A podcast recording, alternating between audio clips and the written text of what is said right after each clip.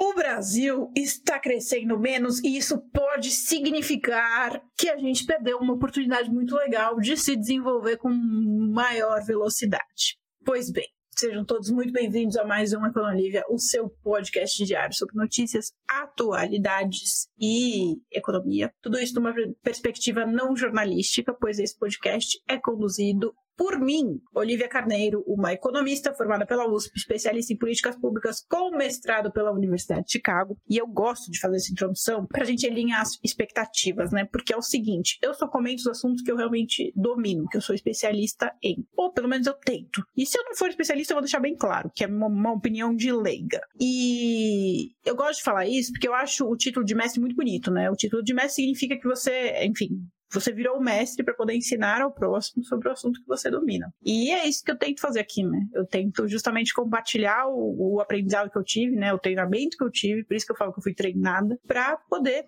é, passar adiante conhecimento e ajudar a nossa sociedade a evoluir. Isso é muito diferente de um podcast jornalístico é, que tem outro objetivo, que no caso é informar. Eu, além de informar, eu tento botar algumas sementes nas nossas cabeças para a gente refletir entender melhor a sociedade que a gente vive, com base no que a gente já sabe sobre a sociedade que a gente vive. Nossa Senhora, poetizei. Gente, o Brasil, vocês devem ter visto, né? Ontem saiu em todos os jornais que o Brasil teve, saiu o censo, né, de 2022, e o Brasil teve um, um crescimento populacional menor, menor da história, o menor histórico, ou seja, a gente diminuiu o crescimento da nossa população. O que, que isso significa para quem não está muito familiarizado ali com a matemática, né? Do crescimento menor com a derivada ali, brincadeira, não vou complicar a coisa não. Significa que a gente enfim, a nossa população está envelhecendo mais rápido do que estava antes. Ou seja, estão nascendo, né, crianças, bebês novos, em menor quantidade do que pessoas estão ficando mais velhas. Ou seja, estamos mudando a nossa pirâmide etária. Estamos num processo de transição e a gente já sabia disso, porque isso já vem acontecendo há algum tempo, só que deu uma acelerada. Parece que esse censo aí chocou uma galera, porque deu uma acelerada aí. E aí eu já não sei se deu de fato uma acelerada, se era esperado ou não, porque eu não, desde que eu estava na escola, isso vem sendo falado, né? Que a gente vai ter a mudança ali na pirâmide etária. Vocês devem ter estudado isso no vestibular também, né? Pirâmide etária dos países desenvolvidos vai fechando, vai abrindo, não sei o quê. E a gente estava ali naquela condução de ter uma pirâmide etária, né? Mudando ali na base, menos criança, né? Menos gente nascendo em cima, mais pessoas mais velhas vivendo por mais tempo. Que bom, que maravilha, eu adoro pessoas mais velhas. Pois bem, o que, que eu queria falar com vocês? A gente estava falando ontem sobre, no podcast, a gente falou sobre economia comportamental, o impacto disso nas políticas públicas. E esse aspecto da mudança na pirâmide etária tem um impacto gigantesco em diversas políticas públicas, em vários quesitos. E aí, alguns quesitos que chamam mais atenção. O primeiro é que tem gente que acredita que isso vai atrapalhar bastante. Ó, eu peguei aqui um, a entrevista de um sociólogo chamado José Eustáquio Diniz, ex-professor da Escola Nacional de Ciências Estatísticas, o INSE, do Instituto Brasileiro de Geografia e Estatística IBGE. Essa entrevista foi dada para ele no Estadão no dia 28, no caso ontem, e ele fala assim: o Brasil cresce menos e envelhece, segundo o IBGE. Aí ele falou, entre aspas, né? Sonho de primeiro mundo pode ir para o ralo disse o sociólogo. Para José Eustáquio Diniz, ex-pesquisador do Instituto, a janela de oportunidade do bônus demográfico, quando a população econômica ativa é maioria, se fecha mais rápido que previsto. Pois bem, o que, que isso tudo quer dizer? O que, que isso tudo quer dizer? Isso quer dizer o seguinte: que na visão desse sociólogo, a gente está perdendo uma oportunidade de enriquecer como sociedade. Porque uh, o enriquecimento da nossa sociedade, pelo menos no, no, no, histórico que a gente tem, na estrutura previdenciária que a gente tem, é muito importante ter uma população econômica ativa a população econômica ativa é o pessoal que está tá na labuta, tá? Que está trabalhando ali, gerando riqueza para o país, para si mesmo, etc. Está pagando imposto, etc. Essa população econômica ativa é quem sustenta os aposentados e as pessoas que deixaram de trabalhar. Porque a gente, né, você tem essa noção, você deve ter, por mais que você não seja especialista em finanças, você deve ter essa noção básica de que para a gente pagar a aposentadoria, para a gente pagar as pessoas que recebem benefícios do Estado, a gente precisa ter pessoas pagantes de impostos. O Milton Friedman, uma galera, na verdade, chama isso de imposto de renda negativo, né? As pessoas que recebem imposto no lugar de pagar imposto de renda. E no Brasil é meio doido que até aposentado por imposto de renda, desculpa dar risada disso, mas é o que eu acho isso bizarro. Enfim, o que, que eu queria falar com vocês sobre isso, né? Porque, assim, a, a perspectiva desse sociólogo não, não tá errada e longe de mim questioná-lo. O que, o que eu queria propor uma reflexão de uma ótica um pouco diferente, porque no fim das contas, é verdade, a gente tem ali a questão previdenciária, de fato, a gente depende muito da população economicamente ativa. Eu não sei se vocês acompanharam o que aconteceu, está acontecendo ainda na França, está tendo, né, teve principalmente greve geral, a população muito rebelde com a mudança ali nas regras de previdência que o Macron fez. E aqui no Brasil também, toda vez que a gente faz uma mudança de previdência, a gente tem muita revolta, porque a gente, enfim, conquistou os direitos trabalhistas a muito custo. Mas a gente tem que fazer uma, uma revisão histórica, uma breve revisão histórica aí, de que a gente saiu de uma sociedade que, mano, era escravista, literalmente. Não é nem que tinha direitos trabalhistas, porque sequer era considerado trabalho, era trabalho escravo. Para uma sociedade que a gente né, conquistou direitos trabalhistas. Essa evolução, sem direita, esquerda, vamos olhar friamente. A gente saiu de uma sociedade que, mano, literalmente explorava mão de obra infantil. E nem precisa falar de escravidão africana, né? Pode pegar lá na, na Revolução Industrial na Inglaterra, que a gente tem aquelas histórias das crianças trabalhando nas minas e tudo mais. A gente saiu, de fato, de lugar, um lugar ou vários lugares em que a gente realmente tinha zero de direito trabalhista, a gente tinha uma exploração de mão de obra sinistra, para um lugar que a gente criou regras e criou direitos para o trabalhador, para ele não ser explorado ou ser menos explorado ou ser explorado com dignidade ou conseguir extrair alguma coisa dessa situação, dessa relação de trabalho. E aí eu tô tentando, tô usando várias terminologias justamente para não parecer que eu tô defendendo uma ideologia X ou Y, porque não é isso. Eu quero que vocês acompanhem o raciocínio deixa a sua ideologia de lado, pode defender o que você quiser, para mim não vai fazer diferença nenhuma pro, no meu raciocínio. Se você for comunista, se você for é, libertário, não vai fazer nenhuma diferença, porque é um fato histórico, né? A gente saiu de um lugar em que havia grande exploração da mão de obra, do trabalhador especificamente para um lugar em que o trabalhador tem direitos trabalhistas, existem regras trabalhistas e tudo mais. E beleza, essa evolução é maravilhosa, muito legal, que bom que a gente, né, evolui como sociedade, é, até na noção de trabalho. Mas a gente está numa nova fase e a gente está criando uma nova relação com o trabalho em que o trabalho às vezes nem é trabalho, né? Tipo, e, e é uma coisa muito doida, tipo, olha o meu trabalho, velho, meu trabalho é muito doido. Eu não consigo explicar, assim, a galera me pergunta, os amigos meu pai perguntou, e aí, o que, você faz? Eu, ah, eu sou TikToker. Aí eles já me imaginam fazendo assim. Eles, nossa, mas você, TikToker? O que você tá fazendo? Eu não, não faço assim, eu falo de economia. Ah, tá, então você ensina a fazer dinheiro? Não, falo de economia mesmo. Falo de economia, economia merda economia raiz.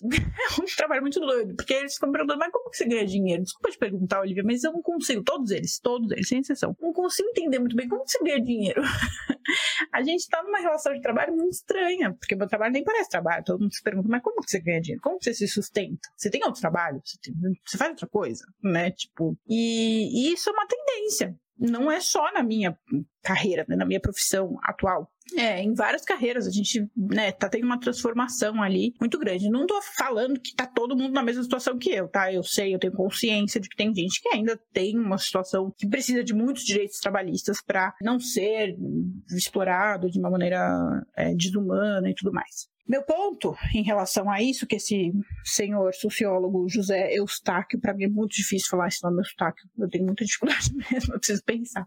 O José Eustáquio Está falando, é que ele está levando em consideração, né, falando, quando ele fala o sonho de primeiro mundo pode ir para o ralo porque é, o bônus, a oportunidade do bônus demográfico se fecha, ele está considerando que ali, né, esse bônus demográfico ele acontece quando a economia está num estágio em que precisa de uma mão de obra específica para produzir bens e serviços. Vamos pegar como exemplo a China e aquele estereótipo que a gente tem da China, que nem é tão estereótipo assim, porque se você. E a gente pode até. Eu sempre falo isso, né? A gente pode até fazer um episódio sobre isso. É que vocês têm que comentar se vocês quiserem que faça um episódio sobre isso para me programar para fazer. Na China, vocês devem acompanhar, não sei, o Xi Jinping ficar falando para molecada, ah, vocês têm que trabalhar, vocês acham que vocês não têm que trabalhar, não sei o quê. Porque na China tem essa, essa visão de que a mão de obra produtiva é a mão de obra que enriquece enriquece o país. Então, tipo, aquela mão de obra barata, aquelas empresas que foram para a China porque a mão de obra era barata, aquelas empresas que produzem roupa na China porque é mais barato, sabe essa lógica?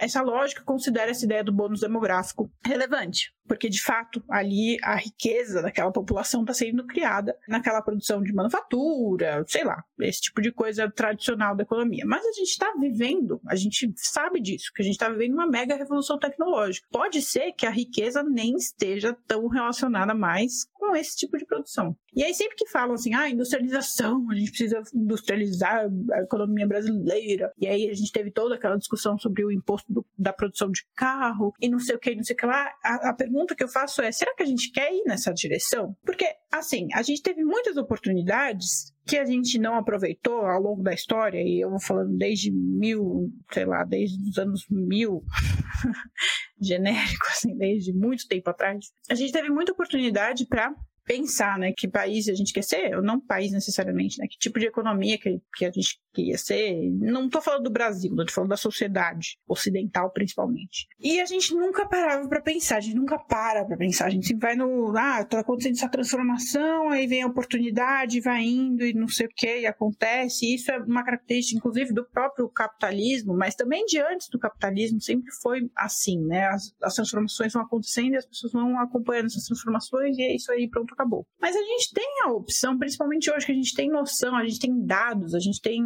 referências, a gente tem muita tecnologia para pensar que tipo de sociedade a gente quer ser. A gente quer ser uma sociedade que cresce na base de ter uma pirâmide etária subdesenvolvida, né? tradicional, com mais mão de obra trabalhadora do que pessoas vivendo mais tempo e vivendo mais tempo em, sei lá, sem necessariamente ser população economicamente ativa. Eu falei de um jeito prolixo, né? Mas falando um, na linguagem clara, assim, a gente quer mesmo ser essa sociedade em que o jovem pobre sustenta os velhos. Eu não quero. Pode ser que você queira, e pode ser que a gente queira, e eu vou ter que, né? A gente vive numa democracia, eu sou uma pessoa democrata. E aí eu falo, tá bom, né? Mas eu não quero. Eu quero ser uma sociedade que a gente tenha outros valores. Que valores, Olivia? Especificamente qual é a solução que você está propondo? Porque geralmente quando eu falo essas coisas, chega. Qual é a solução que você está propondo? Gente, é, assim, isso daqui não é uma academia, né? Que eu vou fazer um paper aqui, explicar para vocês o meu paper, o meu estudo. Eu tô aqui jogando ideias que tem estudos, inclusive, tem gente de fato estudando isso, já li muito sobre esse assunto, mas eu não tenho a resposta pronta, até porque o que a gente tem de resposta técnica da teoria nem sempre é o que vai funcionar na prática. Então, assim, o que eu quero dizer, em outras palavras, é que é possível a gente pensar em outras soluções. Eu espero que vocês estejam acompanhando o que eu tô falando, porque às vezes eu tenho a sensação de que eu tô falando de um jeito tão difícil, porque na minha cabeça é óbvio que eu fico tentando falar de várias maneiras assim para ter certeza de que eu tô conseguindo transmitir o óbvio. Mas eu nem sempre acho que eu consigo. E às vezes eu acho que eu transformo o óbvio em menos óbvio. Enfim, que, que eu queria falar? Queria falar que tem esse aspecto, né, de que esse é o primeiro aspecto sobre essa transformação, e com a revolução tecnológica que a gente está vivendo hoje, talvez a gente nem precise desse bônus demográfico, porque esse bônus demográfico que o sociólogo menciona é o que fez a Europa se desenvolver, por exemplo, os Estados Unidos, etc. Mas a gente bem sabe que esses são países que se desenvolveram na base da exploração de outros países. Então, não sei se a gente, se essa janela é o que faria a gente desenvolver de fato. Porque a gente está se esforçando para um cacete e a gente não chega lá. Será que não vai ser um outro jeito que vai acontecer com a gente? Sei lá, o jeito que está acontecendo, por exemplo, na Coreia do Sul, que não está se desenvolvendo e se desenvolveu muito nos últimos anos, mas não foi na base de exploração de outros países foi na base de desenvolvimento tecnológico. Será que a gente não tem, ou de, enfim, investimento em tecnologia e capital humano? Basicamente foi esse o segredo do desenvolvimento é, da Coreia do Sul. E tem a características, é, quero deixar isso bem claro, a Coreia do Sul tem características muito similares com as nossas, embora seja culturalmente completamente distinto, características econômicas, do ponto de vista econômico, quando a gente vai estudar características de políticas públicas, de características da população, etc., a Coreia do Sul é impressionantemente muito parecida com a gente, inclusive até em instituições econômicas, características de impeachment, de democracia, enfim, tudo, assim, é muito parecido. Parece que é um, uma realidade paralela ali do Brasil num, num metaverso oriental, sabe? Inclusive, não sei, não sei, se vocês viram aquele vídeo, eu não vou lembrar o nome porque vocês sabem que eu sou péssima com nomes. É aquele filme sul-coreano que ganhou Oscar, né? Que enfim, relata ali uma relação de desigualdade social que, meu, podia muito ser uma história brasileira, assim, tipo, podia muito ser um filme, óbvio, enfim, dados proporções, mas podia muito ser um, um, filme narrado por uns brasileiros, assim, porque é uma realidade que a gente conhece muito bem. E é isso, assim, esse é o primeiro ponto que eu queria falar com vocês, né? Tipo, será que a gente não quer se desenvolver de outra forma? Será que a gente tem que pensar desse jeito? E assim, eu não tenho nada contra ninguém, né? Nem conheço esse sociólogo, nem nada, mas assim, mano, como a gente escuta um padrão específico de. Primeiro, como a academia e a sociedade, né? Tem muitos especialistas num padrão específico. Homens, brancos, mais velhos, determinada idade. Esse é o ponto, um ponto. O segundo é como a gente escuta muito esses homens. E quando a gente for, foge um pouco desse padrão, a gente acaba escutando pessoas que estão num, num, extremo ali revolucionário, né? Que querem quebrar tabus, quebrar paradigma. Por que, que eu tô falando isso? Porque eu tô montando ali no OnlyFans. O OnlyFans, para quem não sabe, é a minha curadoria de conteúdo, né? É tipo um OnlyFans, só que é o OnlyFans, para quem quer acompanhar meu conteúdo, recomendação de leitura, seleção de notícias, é, investimentos, etc. Eu faço uma curadoria de conteúdo. É tipo uma adega de conteúdo, como no OnlyFans, só que ao invés de conteúdo sensual ali, vai ter conteúdo intelectual. E ele já existe e tal. E eu tava ali separando pro pessoal do OnlyFans, eu tava separando alguns materiais de leitura, algumas recomendações de artigo, principalmente artigo de jornal, porque eu acho que é muito importante para formar opinião e tal. E eu fiquei, meu, olha que coisa doida, né? Só tem.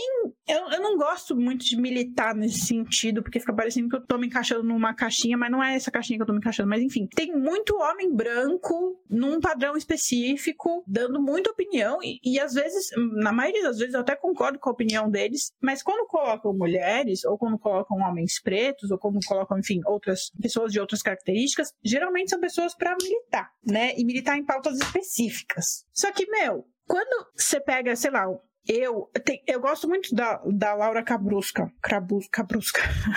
falo tudo errado, né, gente? Que é uma colunista, economista também, jovem, e ela sempre traz pautas diferentes. Quando a gente traz esse tipo de gente, com visões diferentes, inclusive visões muito modernas da economia. E eu me identifico muito com ela, assim, eu leio os artigos dela, fico muito feliz, assim, falo, nossa, cara, que bom que essa mulher tá aqui ocupando esse espaço, porque, ai, não aguentava mais ver aqueles, eh, esses caras falando as mesmas coisas. Por que, que eu tô falando isso? Tudo. Porque a gente vai colocar essa reflexão como? Se a gente fica trazendo as mesmas pessoas para falar as mesmas coisas né? Tipo, legal, é muito legal a gente discutir o senso e que bom que, né? É importante a gente ter essa, esses pensamentos. E aí, a gente perdeu essa janela demográfica ali para ter aquele crescimento boom, mas também tem o outro lado. Podia trazer, né? Mas não trazem.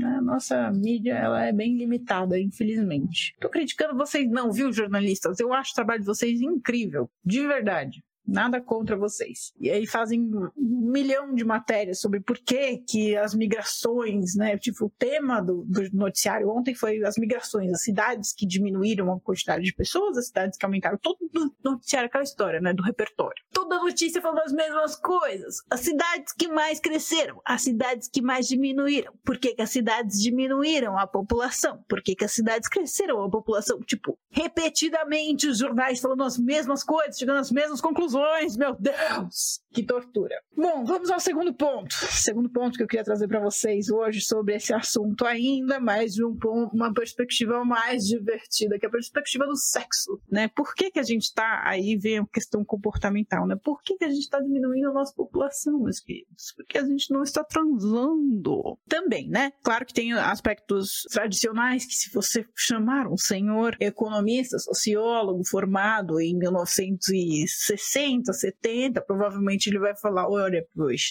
quando as mulheres elas começam a entrar no mercado de trabalho, elas tendem a ter filhos mais tarde, ou então a não ter filhos, e assim as famílias vão diminuindo, porque as mulheres vão ter menos filhos, porque elas têm que ficar fora de casa para trabalhar, e assim, etc e tal. Esse argumento todo a gente já conhece, um argumento bastante antigo, mas tem um outro argumento que é muito interessante, eu não estou negando, tá, que a independência da mulher, de fato, realmente, gente, realmente, assim, eu mesma sou uma mulher que, a minha mãe, na minha idade, eu tinha três filhos. Uma loucura. Sequer casada sou. É, acontece mesmo. É uma realidade. A gente vê aí. Eu vejo várias amigas minhas são igual a mim. A maioria das minhas amigas são igual a mim. Então, tem esse aspecto. Não tô negando, não, tá? Mas eu quero trazer outra reflexão que, eu, na minha opinião, é mais interessante e menos óbvia que é uma coisa que eu li num artigo de opinião, inclusive muitíssimo interessante, escrito por uma mulher chamada Miriam Goldenberg, que é uma antropóloga e professora da Universidade Federal do Rio de Janeiro, é autora da Invenção da Bela Velhice. O que, que o texto dela faz? Dela fala assim: sexo é coisa de velho porque os jovens estão cada vez menos interessados em sexo. E, gente, esse texto está maravilhoso, porque fala de algumas coisas, inclusive da geração Z, que eu acho, quer dizer, ela não fala da geração Z porque ela tá falando dos velhos, né? Mas eu fiquei pensando na geração Z porque, enfim, conectei vários pontos aqui, foi aquela explosão, assim, de vários pensamentos. O que que acontece? O jovem hoje em dia, e aí eu tô falando no geralzão, né? O jovem hoje em dia, ele tem ali a tecnologia para te satisfazer. E aí ela, ela cita num exemplo de que em 1990, sei lá, nos anos 2000, ela, ela encontrou alguém que foi para o Japão, 95 especificamente. Ele entrevistou uma pessoa que foi para o Japão e que falou que teve é, o melhor sexo da vida com uma máquina que fez tudo que a pessoa queria que fizesse. Teve os orgasmos que a pessoa nunca imaginou que, que teria, porque a máquina tocou ali nos pontos, nos pontos legais, etc e tal. E aí ela fala isso, né? Que, a, enfim, de 1995 para cá aconteceu e essa tecnologia avançou bastante. Hoje, é, mulheres têm acesso a vibrador, então não precisa, tem mais acesso né, a vibrador, por isso não precisa necessariamente fazer um sexo com homem. Os homens também têm ali a pornografia acessível, enfim. A gente teve ali uma, entre muitas aspas, banalização do prazer que faz com que o sexo entre pessoas, né, tipo duas pessoas, assim, o sexo tradicional que procria, né, que, enfim, não sei muito como falar isso, ele acabou perdendo espaço no mercado. Basicamente isso. Claro, a gente e a gente vê mesmo que jovens, os jovens da geração Z, principalmente, têm uma tendência mesmo a tratar a minha geração, que é a Y, assim, meu, mas por que, eles valorizam tanto o sexo, né? Tipo, que coisa esquisita. Embora a gente tenha muito ainda uma cultura, e aí a gente tem aquela distância social, né? A gente ainda tem uma cultura muito de, principalmente de meninas menos privilegiadas, que a gente sabe, né? Eu tenho muitas amigas que são médicas, e muitas amigas que são médicas ginecologistas especificamente. E elas contam que em hospital público, principalmente quando elas dão plantão, assim, acontecem muitas coisas muito doidas, mas principalmente de meninas que engravidam e não sabem quem é o pai, meninas de baixa renda, porque fazem algumas brincadeiras em baile funk ou em, mesmo na casa de amigos que, enfim, praticam sexo com várias pessoas na mesma noite e acabam não sabendo nem quem é o pai. Inclusive tem uma brincadeira que eu acho muito curiosa, não sei se já ouviram falar, e eu não vou saber o nome da brincadeira. Eu não sei nem se eu deveria falar ela aqui, mas enfim, é tipo uma dança da cadeira, perde quem ejacular primeiro dos meninos e as meninas ficam ali dançando. É, eu acho que você conseguiu entender. Se não conseguiu entender, é melhor que você continue na sua ingenuidade. E assim muitas meninas engravidam. E é realmente muito comum, eu não sei a estatística, mas é realmente um tipo de gravidez muito comum.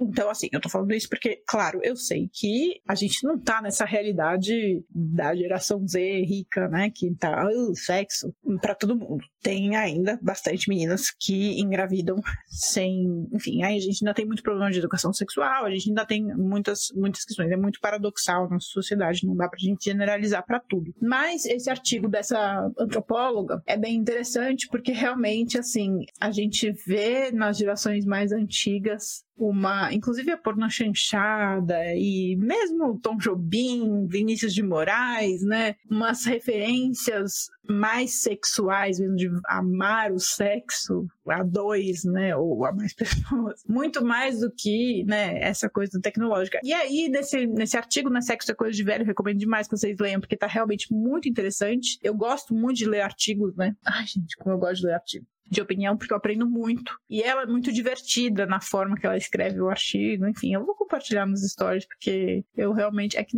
enfim, não sei se eu consigo compartilhar, porque é para assinante, né, da Folha, mas. Mas o que eu queria falar é que, né, a gente diminuiu ali o censo, né, a gente está diminuindo o crescimento populacional, entre outras coisas, por uma mudança de comportamento também, né, de menos valorização do sexo. E aí tem vários aspectos. E aí os mais conservadores vão falar, poxa, mas também tá entrando esse aspecto do. da. Tem gente gente que fala que tem uma a gente, eu não sei o vocabulário certo, mas tem gente que fala que existe um movimento de estímulo, né, ao homossexualismo, justamente para acabar com a população, porque, né, homossexuais, em teoria, não reproduzem na, na linguagem, na, na, visão dessas pessoas mais conservadoras, e assim existe uma, uma tentativa de extermínio da população. Eu não sei se, se vocês já assistiram Handmaid's Tale, é, o Conto da Aya é uma série muito boa, assim, é pesada, mas é muito boa porque também traz um pouco dessa reflexão de, tipo, é, diminuir a fertilidade, diminuir a reprodução, alguns aspectos culturais da nossa sociedade que levam a essa realidade. Então, o que eu queria trazer,